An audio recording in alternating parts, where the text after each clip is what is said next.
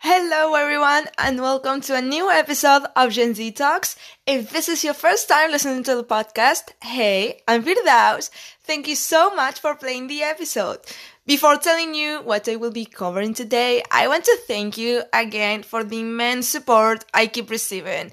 It hasn't been even a month since I started this project, but a lot of people have listened to it already and it's mind blowing.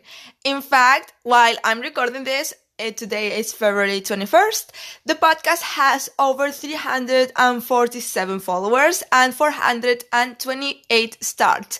That is amazing and it couldn't be possible without you guys. So thank you. And thanks to everyone who reached out to me to come as a guest in the next episodes.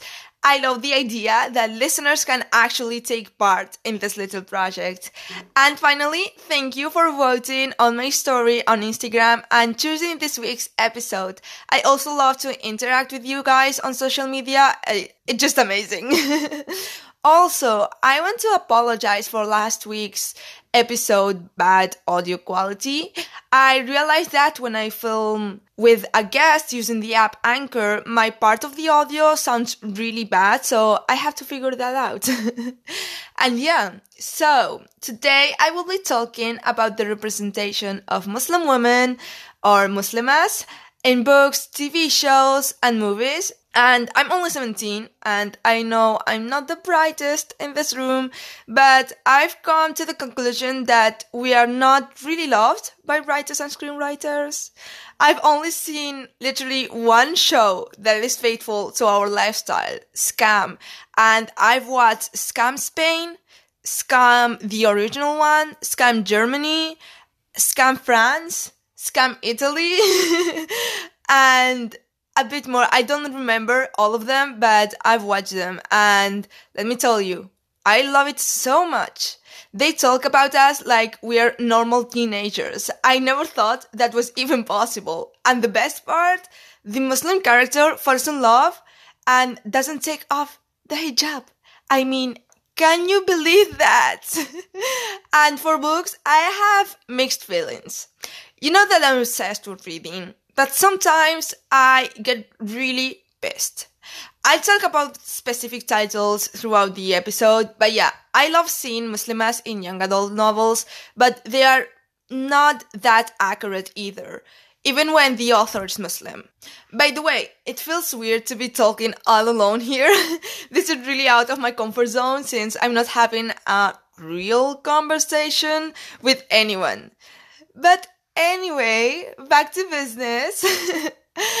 but yeah, I want to discuss some of the stereotypes I almost always find in movies, shows, books, and try to explain their origin and my viewpoint. So let's just start. The most common one, it's the taking off the hijab because I'm forced to wear it. and guys, when I tell you there's not a single movie or series besides Skam I've watched it where the Muslim character doesn't think about taking off the hijab, I'm not exaggerating. Like, aren't screenwriters tired of this prompt? It's just so overused and it hurts my lovely eyes. just, could you imagine just watching a movie over and over and over again? And if that's already painful, add to it any Wattpad cliche. Like, you'll definitely want to take your eyes off. It's just exhausting. And the worst part, the girl is always depressed with the I hate my life attitude. Like, girl, talk to a therapist. I don't know. it just makes me angry to see that we're represented like these poor things that need to be saved from their own lives I need to be saved from school stress, not my, not from myself. And this comes from the BS idea that Muslim women are forced to wear the hijab because some random person didn't know how to read the Quran correctly. Yes, in Islam, we are told to cover ourselves. I'm not denying that. But that doesn't mean you can force anyone to do anything. Okay, so let's break this down. In the Quran, chapter 24, verse 31, God says, And tell the believing woman to lower their gaze and guard their chastity, and not to reveal their, their adornments except what normally appears. Let them draw their veils over their chest, and it continues.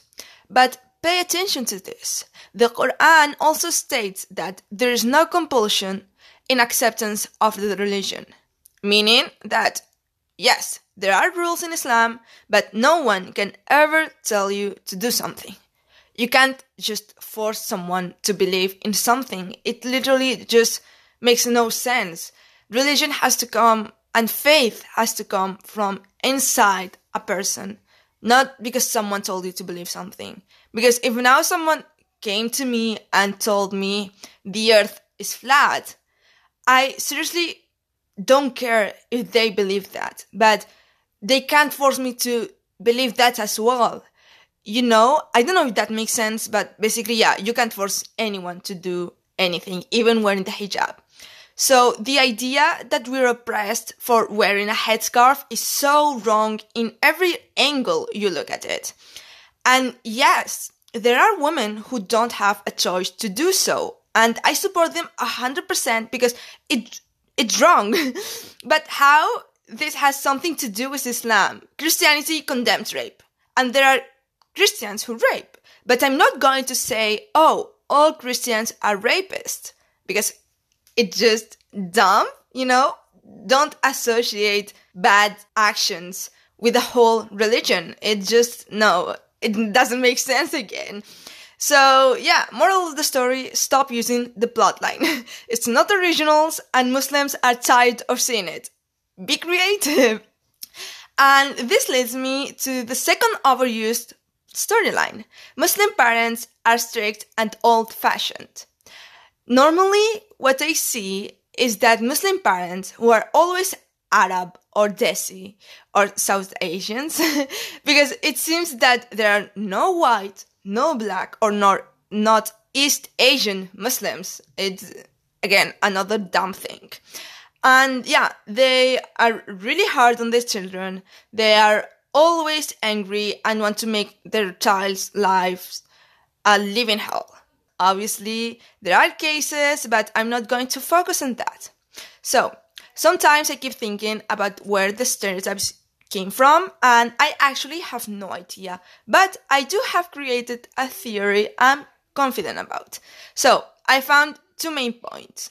First, we have that the majority of parents are immigrants. They have left everything behind and came to a new country with a whole different culture and language. They literally had to start their lives all over again and most likely have no family in the place they immigrated to. That being said, this can cause a lot of anxiety, overthinking, and a lot more. so the second reason would be fear. When they have children, and I've seen this in my parents as well, and um, like other parents around me, they become like the children become the only ones related to them that are close to them. And that comes with the fear that something may happen to them. I hope that makes sense because I don't know what I'm saying. oh, and quick note everything I say here is my opinion, and I don't expect to everyone to understand it or agree with me. I'm just here to inform. anyway, as I was saying, the overprotective part comes from the fear of something bad happening to the family. And this can manifest in, for example, not letting them stay overnight at someone's home or have a limited curfew or I don't know, a bunch of other things. Personally, I have never had restrictions at home, mostly because I don't like going out too much. I prefer going to a friend's house or something, so my parents never actually gave me a curfew or anything. But yeah, I do understand parents who do that. And again, I'm not saying they are right because I don't think so, just that I get where they're coming from. But we don't actually want this to be represented in the media or novels because it just gives us a bad image, you know. Our parents are a lot more than this. My mom, for example, is a millennial and I love talking to her about everything. Sure, she does lecture me every now and then, but she's like any other mom. Like it's completely normal. And I have a great relationship with my dad. He's really open minded, and the autonomy and trust they have given me are unbelievable. Again, they are not perfect, but it's just not because they are Muslim, it's because they are humans. Also, what's the deal with making Muslim parents look uneducated? Most of our fathers and mothers had an education both in our home country and the host country, and making them not speaking properly in the foreign language of the country they live in. You know what? How hard it is to learn a new language. You probably never heard anything about it, and it's not shameful to have an accent or not knowing to use proper grammar. Why, why are we making it something bad, you know? This shameful thing is, in my opinion, to laugh at people who don't speak your language correctly when you don't do it yourself. And while we're talking about parents and their education, why is the mom always a housewife?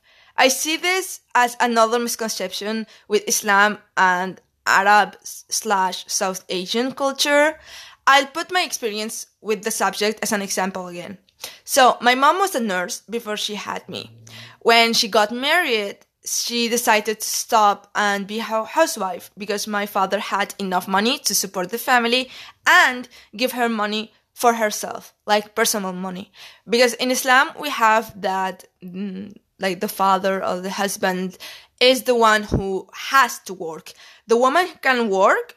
We don't have that about like, no, you shouldn't work because you're a woman. No, you can work if you want, but the money that comes to the family okay let me explain it this better because it doesn't make a lot of sense so yeah say for example my mom kept working as a nurse while my father kept working as well so the money my father brings is everyone's money and the money my mom bring home is her money. She doesn't have to give anything to my father or the family in general, you know?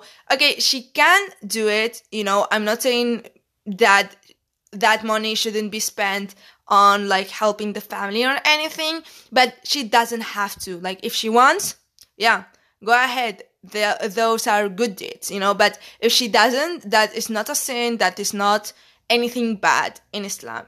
You know, I hope I made it a bit clear. but yeah, as I was saying, leaving her like her work was her decision, not her husband's or father's. This didn't mean that my father didn't do anything at home. For example, now he does all the work because my mom has chronic illnesses and most of the time is a bit overwhelming for her to do anything that requires a lot of effort. But yeah, it's not obligatory to do housework either if she doesn't want to in islam i mean. No one can force her to do otherwise and if the husband would like to ha- like someone to clean the house for him he should bring another person for it you know?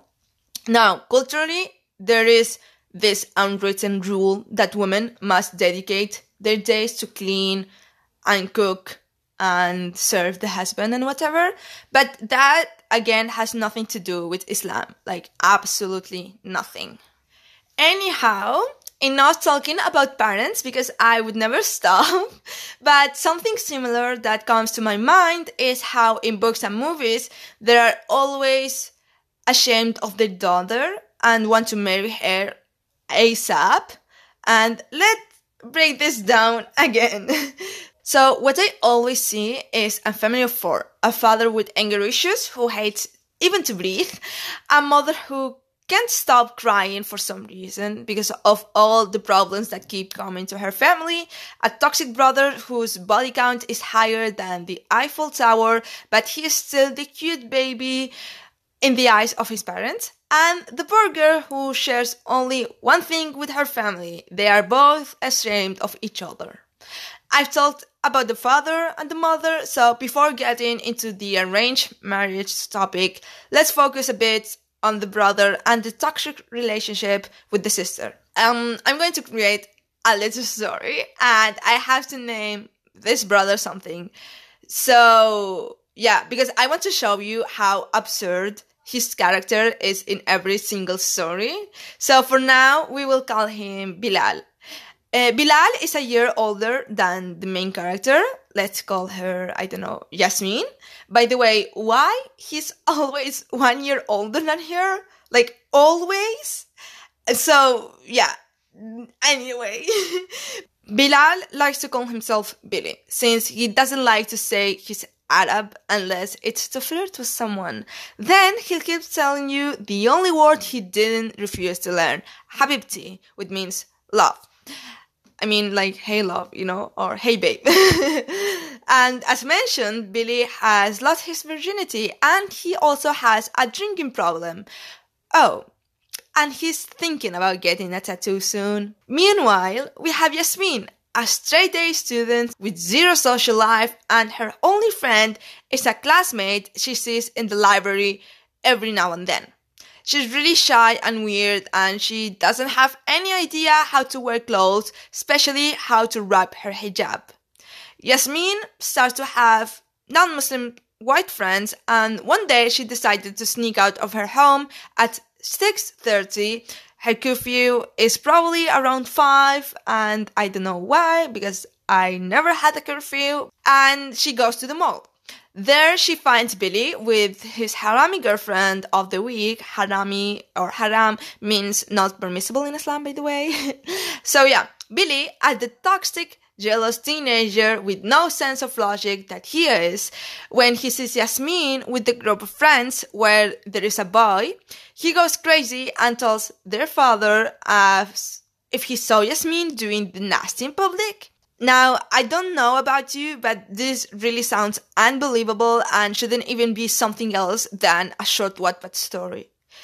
Yes, we have brothers. Yes, they are annoying, but they are brothers like and it's the most normal thing in every household it's not something muslimy or something i don't know and screenwriters and writers in general tend to exaggerate everything i get that and obviously if they didn't do it the movie would be extremely boring but you can exaggerate other aspects of a character's life I don't know, just things normally. Like when you see a movie where the main character is a white person, you exaggerate things like, I don't know, her being or throwing tantrums every two seconds, you know? So do that. Don't exaggerate like the toxic family because it's not true moving on because i'm getting a bit pissed and yeah our little story as i was saying what i have seen is that when something bad happens to a girl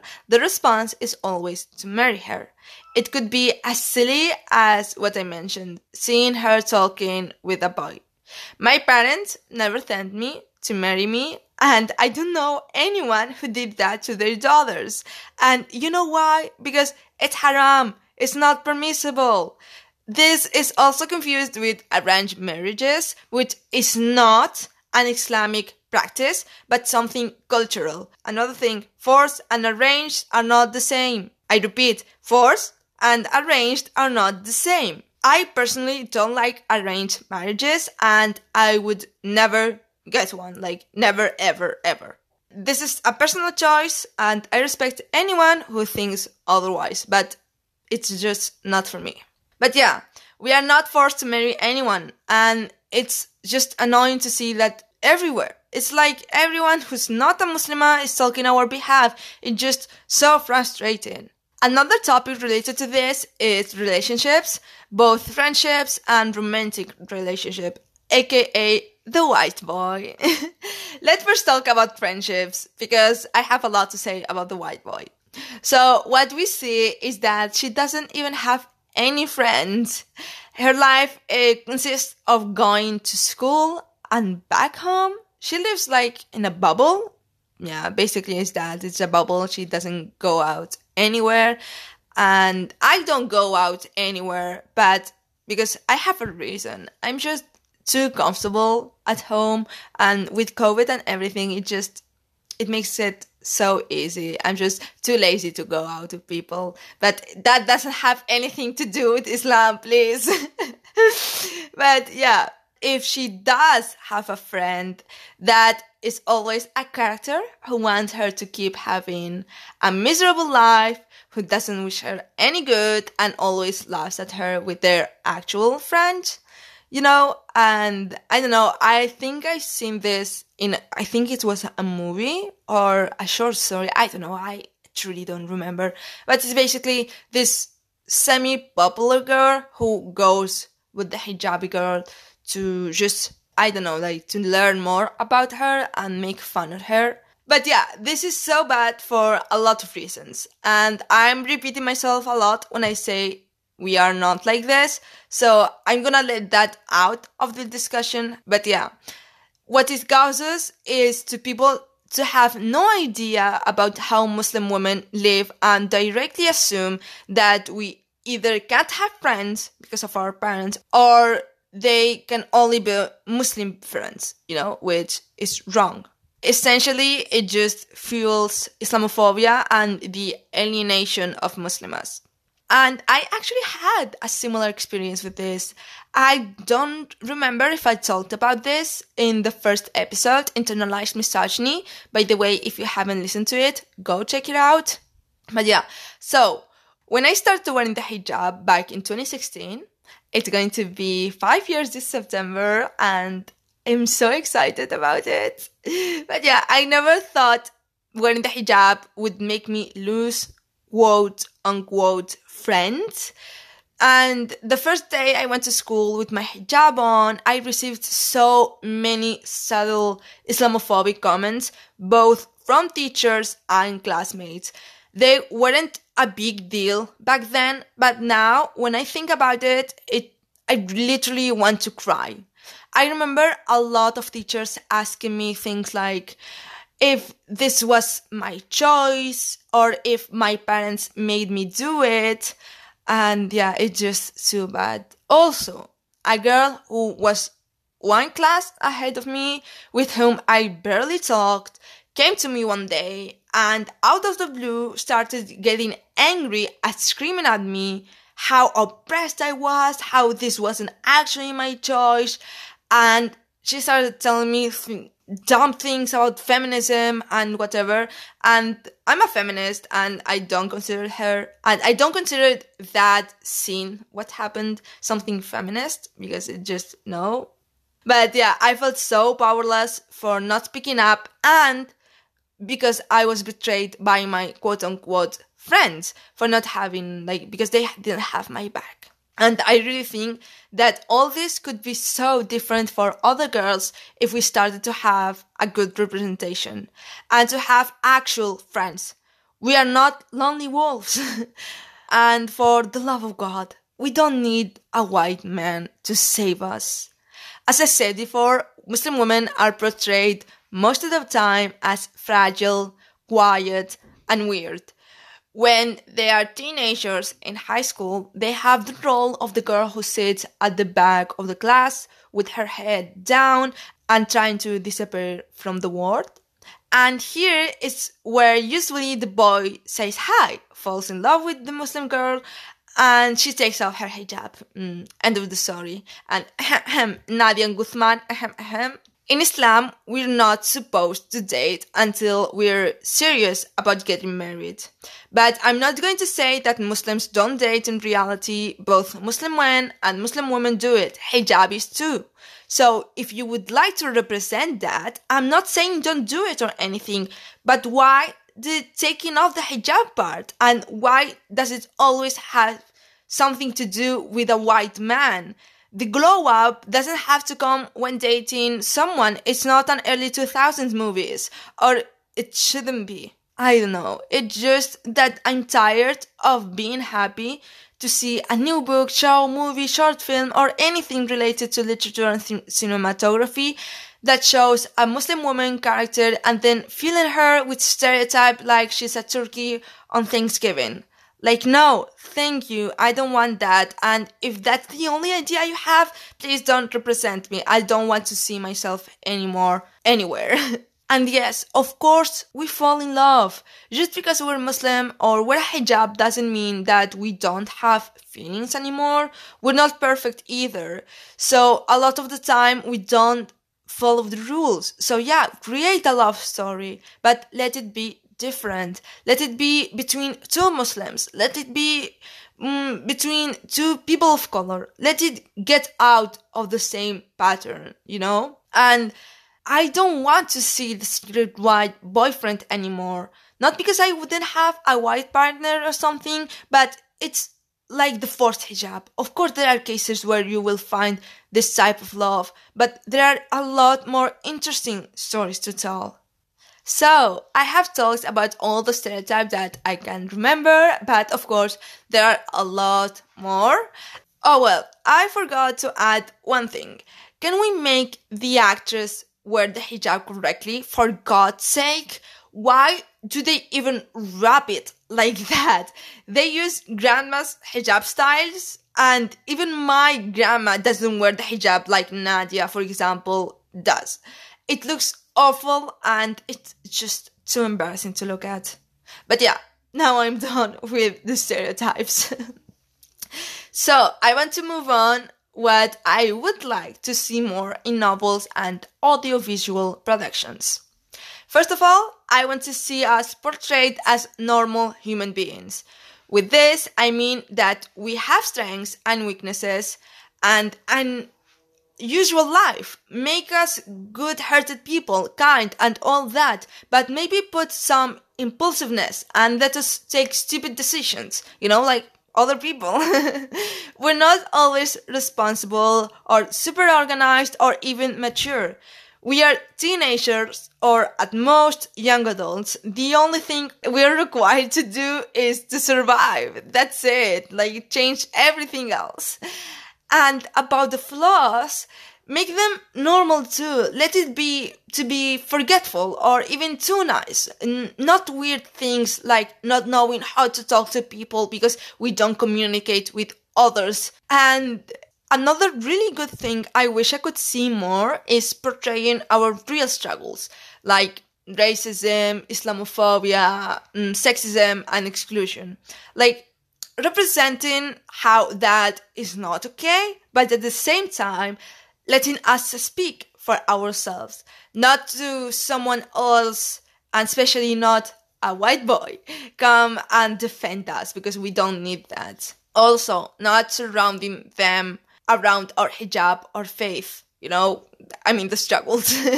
it's just a part of us, not the whole picture. So focus on other things. I don't know.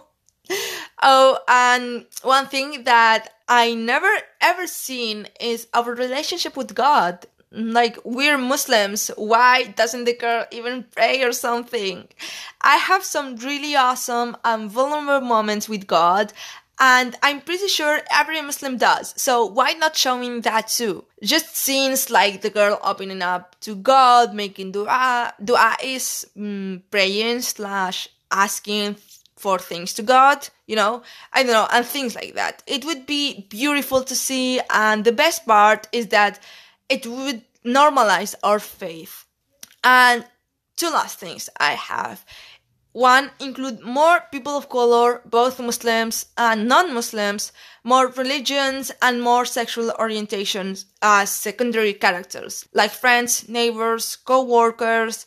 And for movies, listen to this closely, hire actual Muslims. The same way it wouldn't make any sense to hire an Asian person to play the role of a Native American. Don't normalize using a non-Muslim or non-hijabi to play roles of Muslims or hijabis. I don't know, just a thought. and now, before closing up the episode as the bookworm that I am, I want to talk about the novels I read about Muslim girls and tell you a bit about how they did and what I liked about them, what I didn't like, and all that. So, first we have Love from A to Z by S.K. Ali. This book is just too amazing. Literally my favorite romance Muslim book. Guys, it literally includes everything I told you I wished. a novel or movie had. The story includes a halal love story between two Muslims. It talks about racism and Islamophobia, and wait for it, there is an immaculate relationship between the protagonist and her parents. The only thing is that I wish it was longer or had a second part or something, but in general, it was amazing. From the same author, we have Saints and Misfits. I'm not gonna lie about this one. Um, it's not for everyone. Don't get me wrong, I did like it and I can't wait to read the second part next May. But the main character was just a bit childish for me. Nonetheless, she grows throughout the story, which is great, and I think she'll be a lot more down to earth in the next book, or I hope so. also, I don't think some of the topics can be truly understood by non Muslims, not because they are hard to explain or not explained well or anything, but they are they can easily be misinterpreted misinterpreted if not looked at from a non-judgmental perspective. But yeah, go read it and tell me what do you think about it. Then we have A Very Large Expanse of the Sea by Tahereh Mafi. Um, I I have also mixed feelings about this one. It basically happens one year after 9-11, so that is already an oof, really and in general it's a bit depressing. It has some of the stereotype we discussed before, like the white boyfriend. So again, that's a bit oof, really. Um, but yeah, I really enjoyed it. It was the first book I read that represented a Muslim teenager, so it was quite fun. Another one you should add to the list is The Beauty of Your Face by Sahar Mustafah. This one is a bit sad and I cried too, but it's a really heartwarming story. It's a coming of age story that talks all things immigration, poverty, love, confidence, fighting faith, and other tough topics. so, yeah, it's really well written and oh gosh, just thinking about it makes me want to hug Sahar for writing something so incredible. I read it when I was going through a tough time myself, and it helped me in a lot of ways. So definitely read it. And finally, we have All American Muslim Girl by Nadine Jolie Courtney. First of all, warning it has a love story between a white boy and a Muslim girl. And I never thought I would say this, but I loved the relationship. At first, I was like, oh well, just another white boy falls in love with the Muslim girl, but not typical at all and really worth the read.